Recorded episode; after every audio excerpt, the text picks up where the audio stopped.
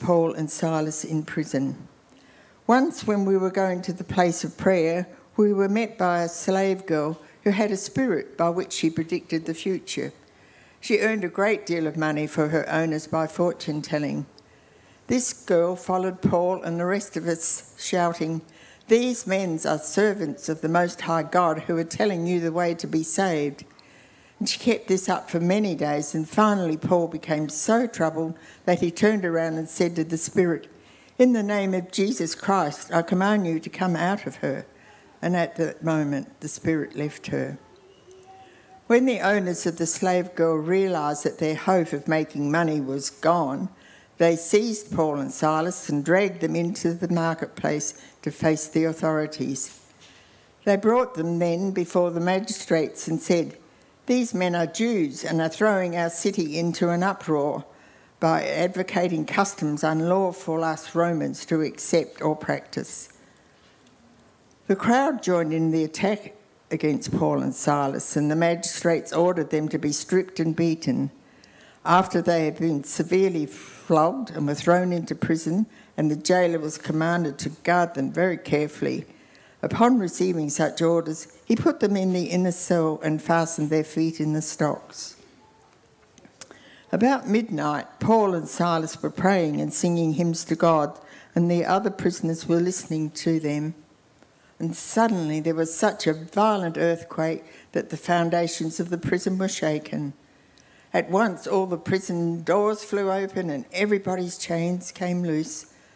The jailer woke up, and when he saw the prison door open, he drew his sword and was about to kill himself because he thought the prisoners had escaped. But Paul shouted, Don't harm yourself, we are all here. The jailer called for lights and rushed in and fell trembling before Paul and Silas. He then brought them out and asked, Sirs, what must I do to be saved? And they replied, Believe in the Lord Jesus, and you will be saved, you and your household. Then they spoke the word, of the Lord to him and all the others in his house. At that hour of night, the jailer took them and washed their wounds. Then immediately he and all his family were baptized. The jailer brought them into his house and set a meal before them he was filled with joy because he had come to believe in God, he and his whole family.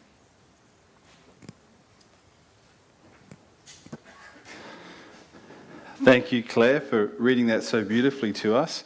What an action packed um, time that was in, uh, in Philippi for Paul and, and Silas, for the team. Just a, a lot happening there. Um, I don't know about you, but uh, there's a lot of action in that story, and sometimes life has a lot of action in it. And I want to pray for us as we look at this text and as we uh, learn from it. Let me pray. Our Father, we thank you for this word. Thank you for Paul the Apostle and for the team around him. Thank you for the, the heart that they had for you. Thank you that though they were living in a time when there was economic uncertainty, there was wars and famines and plagues and natural disasters happening in that region around those decades, like in our time. And yet uh, they didn't become overwhelmed, they didn't let themselves get distracted from what you had called them to do as your people, as your church. Uh, so, Lord, help us, I pray, as we deal with personal struggles, uh, personal challenges, social, economic, all sorts of challenges in our world right now. And Lord, help us focus in on you this morning and see that you uh, you are the way, the truth, and the life, that you are the one to whom we should come. You are the one who has the words of eternal life, uh, and that you want to teach us and want us to learn from this word. So help us, Lord, uh, not be distracted, not ignore the reality of our lives and our world, but to listen and learn from this text what you want to say to us this morning. Uh, that your Holy Spirit would speak to us through this word, and that you would give us wisdom and knowledge and understanding uh, as we head out to live our lives this week in your name and for your glory. Amen. Amen. Well, good to see you all, and we are in a bit of a, an overarching series. Oh, in, in term, uh, where are we? Term two, kind of wrapping up. Term three coming soon. School holidays this week. Yeah. Who's happy about that? Yeah, a few people. Um, that's good to hear. Just hoping my stuff doesn't fall off here. Um, so we're in a bit of a series, and I'll just touch base quickly with last week. If you weren't here, that's fine. It's not like a, a, sitcom where if you miss an episode, none of this will make sense, or a movie where you've seen Lord of the Rings Part Three, but you haven't seen, you know, one and two. It'll make sense.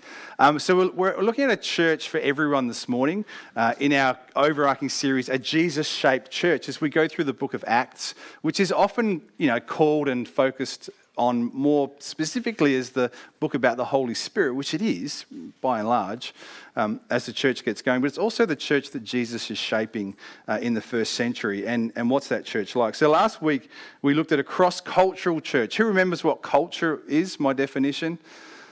It's not so much my definition, but anyway, I won't go into the technical side of it, but um, I haven't got the, the thing actually. Do you want me to have that, Sam, or can you give me that little, little button thing?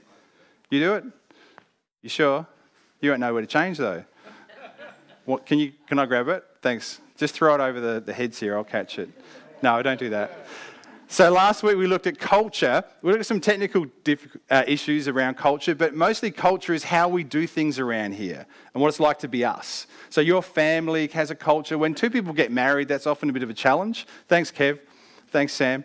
Um, there's often a bit of a challenge because you both come from a family culture uh, growing up, and you think your family, that's normal, that's how you do things.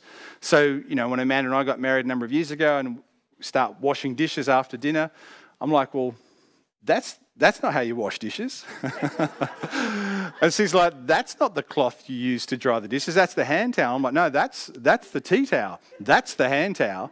Um, and there's some cultural things you work through around it's how you see the world. That's culture. And you don't see your culture, you see things through your culture. So, Peter last week, um, Jesus is trying to teach and train Peter to say, as he reaches out to people who have a different culture to him, he's not to kind of judge them harshly or exclude them because they do things differently. The gospel, the good news of Jesus, is going cross culturally. And then I kind of looked at um, this groovy slide, which you can't see very well, unfortunately, but as we go on mission, there's a number of things that are happening for Peter and for Paul in the, the book of Acts. Um, they're finding common ground as they share the good news. They're embodying God's love. They're, they're actually not just telling people about Jesus, they're living with them, they're serving them, they're doing good things. Um, they're praying, they're listening to the Spirit of God. Just before this reading today, um, there's a little part where Paul's heading off somewhere and, and he has a sense that the Holy Spirit is, is calling them to Macedonia. He has a vision. So he's listening to God about where to go for the mission. Um, they're identifying the symbols, the myths, the rituals, and the culture, trying to understand those people. This is what missionaries do every day. But we're, we're in a missionary culture now. The church is moving more to the edge of society. And there's a lot of different cultures in, in our culture, subcultures, different ethnic cultures. So we need to understand how do we communicate, how do we connect, and how do we find ways to do that. And this is what Paul and Peter are doing.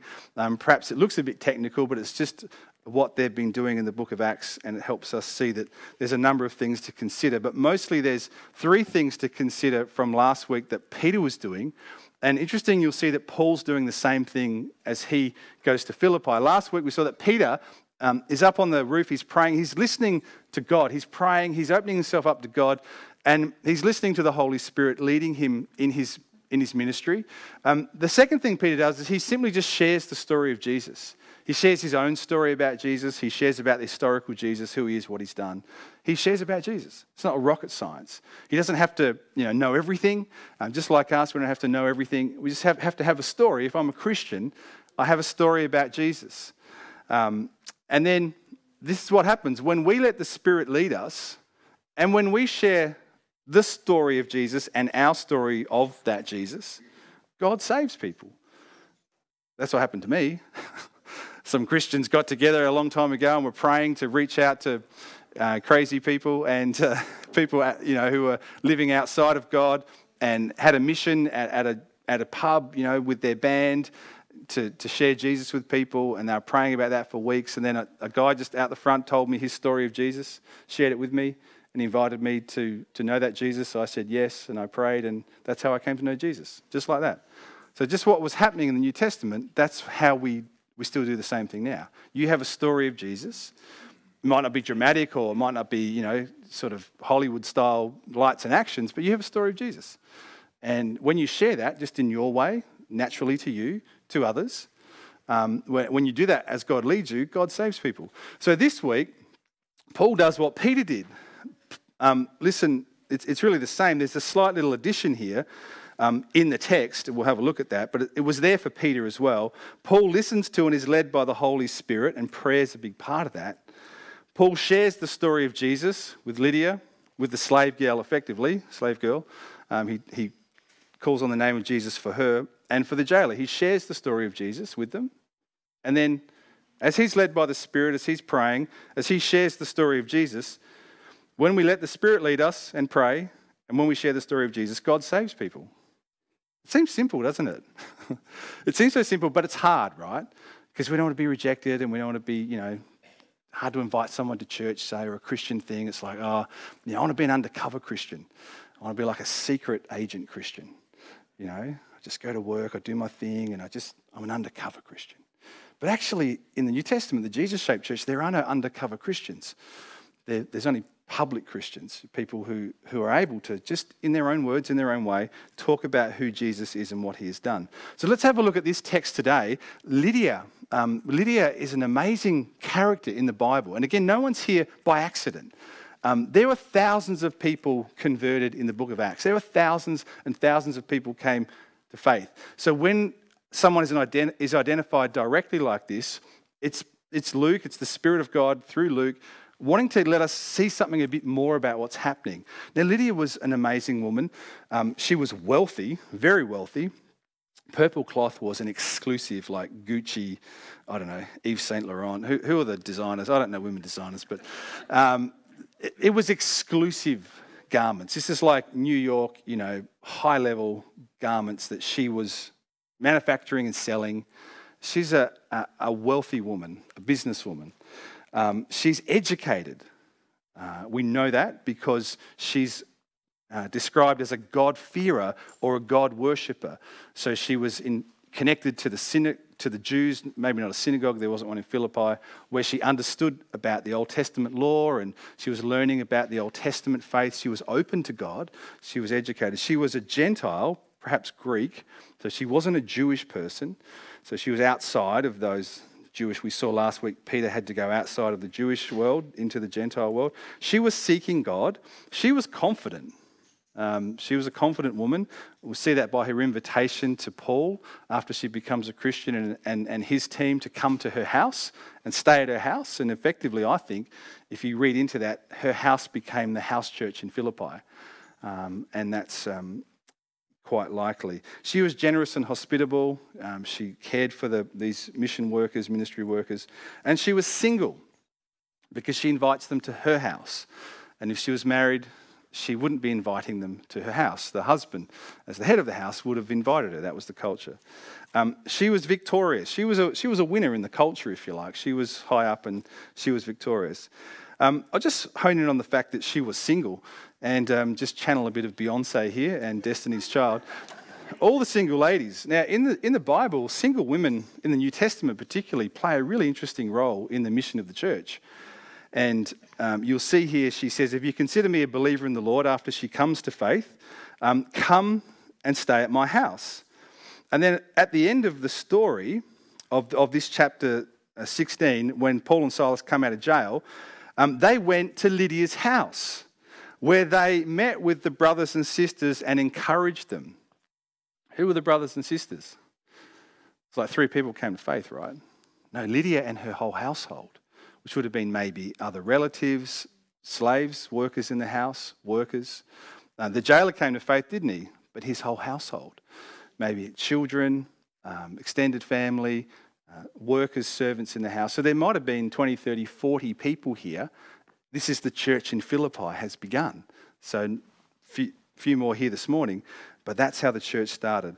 Now, in the New Testament, you'll see back in Acts chapter 12, um, Peter, when he comes out of being arrested, he goes to the house of Mary, the mother of John. Now, again, we know she's single because if she was married, it wouldn't be the house of Mary, it'd be the house of John. That's just how it would work um, or whatever her husband's name was, uh, where many people had ga- gathered and were praying. The church was, was gathered at, at her house. And then in Colossians, Amanda pointed this out to me this week. Um, Give my greetings to the brothers and sisters at Laodicea and to Nympha and the church in her house, the church that meets in her house. So, single women and prominent women often played a really important role in the New Testament in the church and in its mission going forward, hosting um, mission workers and ministers, uh, gathering the church day by day, week by week for prayer and fellowship and worship. And I find that really interesting, and I just put it there as an aside for all the single ladies. Um, single men, too, uh, can have that role. Slave girl. Now, what do you notice about her? What's different to the slave girl and to Lydia? What's the most obvious difference? The name. Lydia has a name because she's important. She's elite. She's wealthy. Slave girl has no name. She's a no one. She's a nobody. No one cares about her. She's unnamed. She's uncared for. She's used. They're using her for money um, because she has some sort of um, possession, demonic thing happening where she can forecast things or give, give kind of words out, like this prophetic thing. It was un, not uncommon in that culture uh, for people to look uh, to certain people in temples and whatnot to give words from the gods. Uh, so she was earning money for her owners. She was under oppression. She was oppressed. She was owned and oppressed. And she was a victim. If Lydia was victorious, a victor in the culture. She was a victim. And yet the gospel comes to her as well uh, in that story. Now, we only get a snippet, but I can imagine that after she's delivered from this evil, when Paul says, In the name of Jesus Christ, I command you, come out of her, he knows what's going on. And we shouldn't read into this that all mental illness or all problems are, are demonic or, or evil at their root. But we, neither should we say that there aren't times when people can be oppressed to a point that there is a demonic evil activity there. And we need to have, a, have an open uh, sort of sense as a church to, to look at the therapeutic. You know, perhaps it's just, you know, biological and medical and you need some rest and some medication.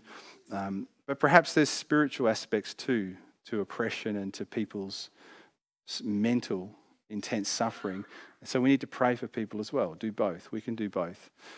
Professional medical help and prayerful pastoral help for people.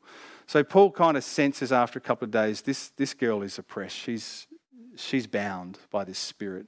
And so he acts in the name of Jesus. It must have been dramatic in the, in the market square. This, again, this is all happening in the public. This isn't just hiding away somewhere in a church building. This is in the public realm. So imagine like you're down at you know, Mount Barker Shopping Centre this week and there's this girl there giving out prophetic words to people under the power of some spirit, and you know someone comes in and in the name of Jesus and delivers. It's a very dramatic scene, and would have caused a lot of attention. And the owners are really unhappy because people don't like when their business model is disrupted, and their business business model is destroyed by the name of Jesus, because Jesus cares more for this woman than they did, infinitely more, and Jesus wants her freedom and her deliverance more than they do.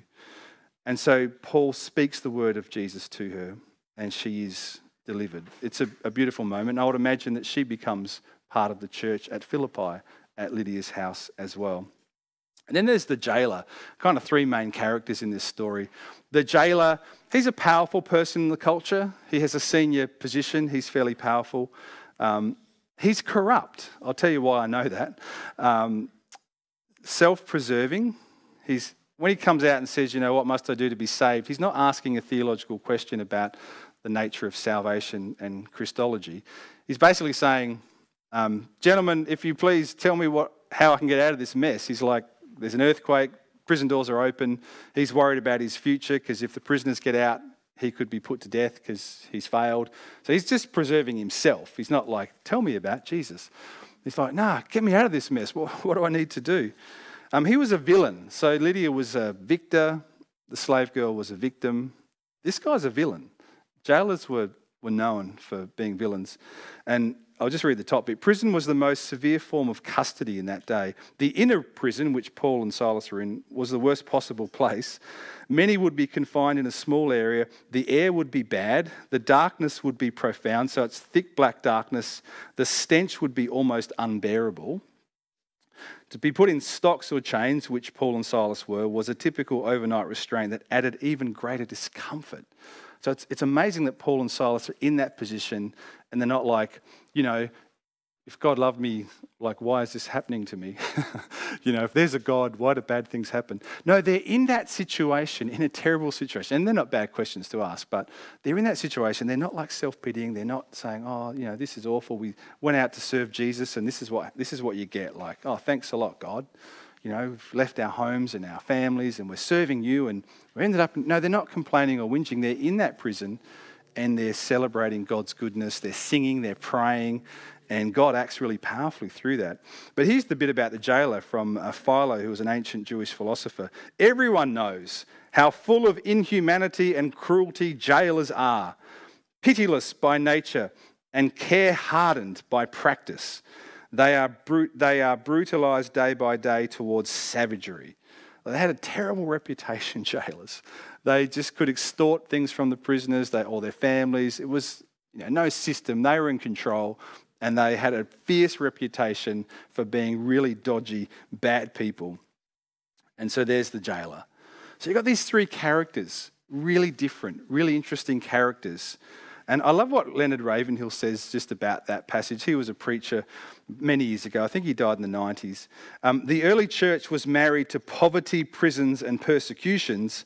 Today, the church is married to prosperity, personality, and popularity. I think Leonard was onto something there, something for us to hear.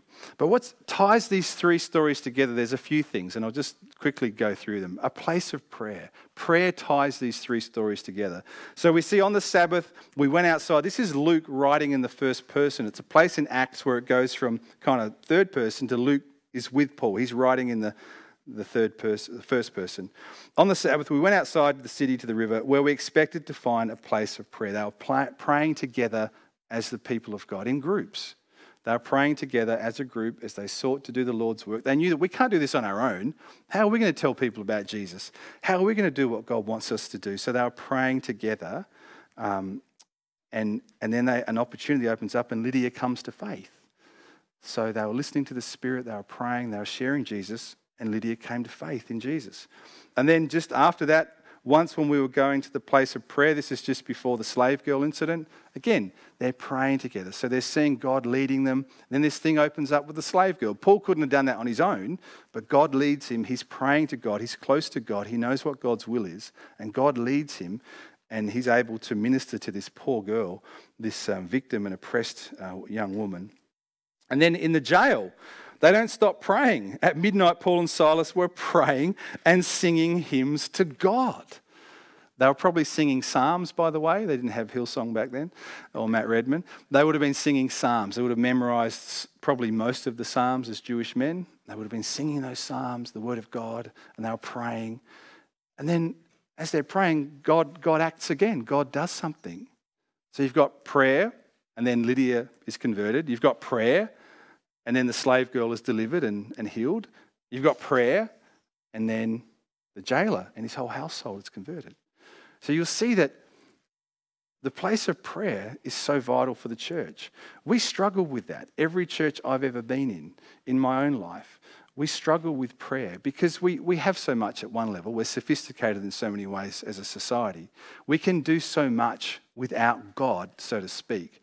But we can't change hearts and minds we can't help wealthy, educated, elite businesswomen. We can't help oppressed, demonized people. We can't help scoundrel, terrible, bad characters. We can't change their hearts or change their lives. We can't do that. But God can.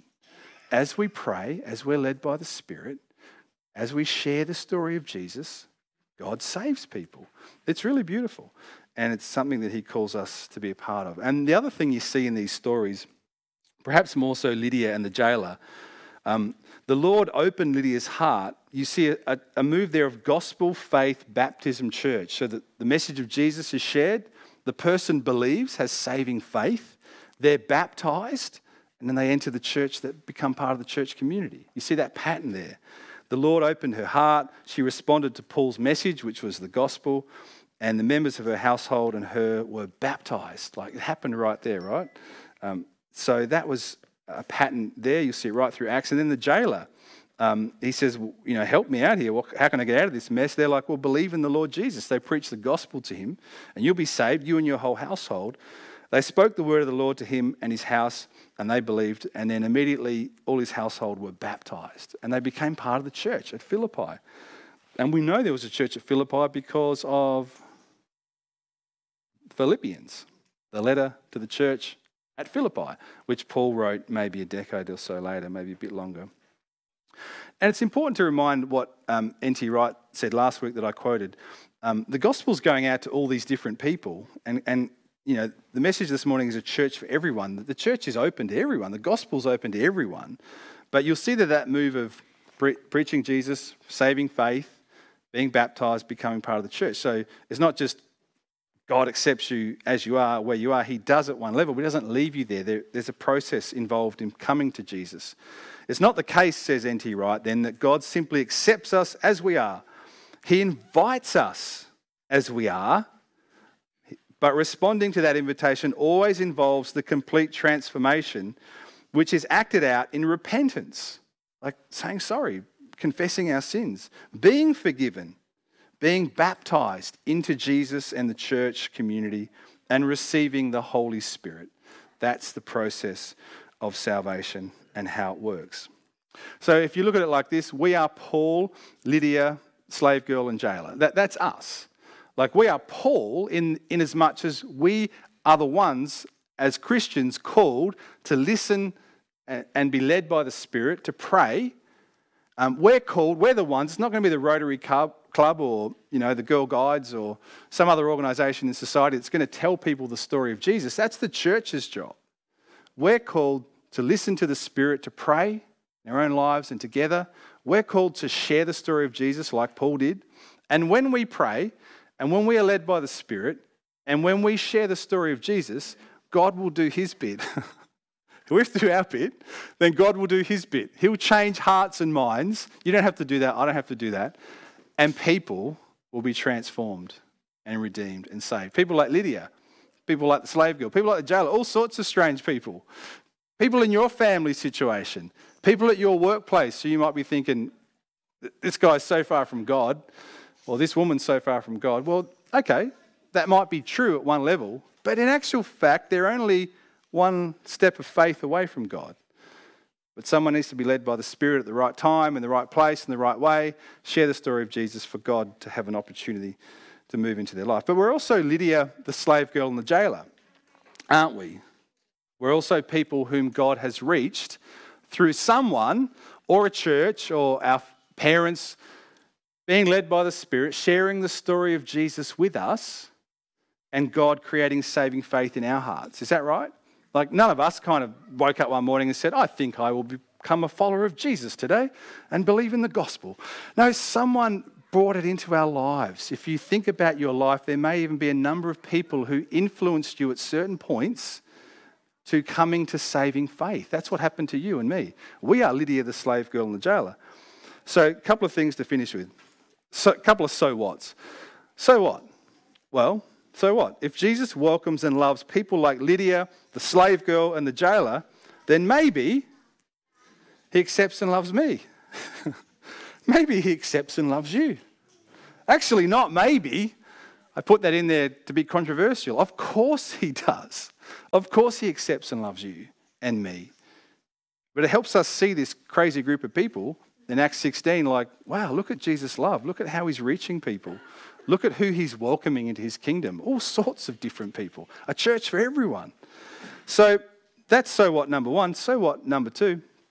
Um, if Jesus welcomes and loves people like them and people like us, then maybe we ought to welcome and love those who are different to us. What do you think? Is it reasonable? Yeah. Who's in? I'm in. and let me close with this um, bit from Philippians. Think about Paul. Think about the, the great fellowship and the love and the community that they had. But they had challenges as well. As you read through Philippi, Paul's asking for two women to make peace with each other because they've been arguing publicly in the church. So no church is perfect. But listen to what he writes I thank my God He's writing to Lydia. He's writing to the slave girl. He's writing to the jailer and others who've become Christians. I thank my God every time I remember you. In all my prayers for all of you, I always thank God. I always pray with joy because of your partnership in the gospel from the first day until now, being confident of this, that he who began a good work in you will carry it on to completion until the day of Jesus Christ. He who began a good work in you, Lydia, in you, jailer, in you, slave girl, in you, people here this morning, he's going to keep doing that work. He's going to complete it. So trust him and put your faith in him. As the team comes up, I'll pray for us. Lord, we want to thank you for these beautiful stories. Thank you for Lydia. What an amazing woman she seemed. Thank you for the church that, that met in her house. Thank you for the way that uh, the church grew and, and expanded there in Philippi. Thank you that the slave girl was delivered from this evil, from being exploited and used against, from this great injustice that was committed against her. Thank you for your love that, that saved her.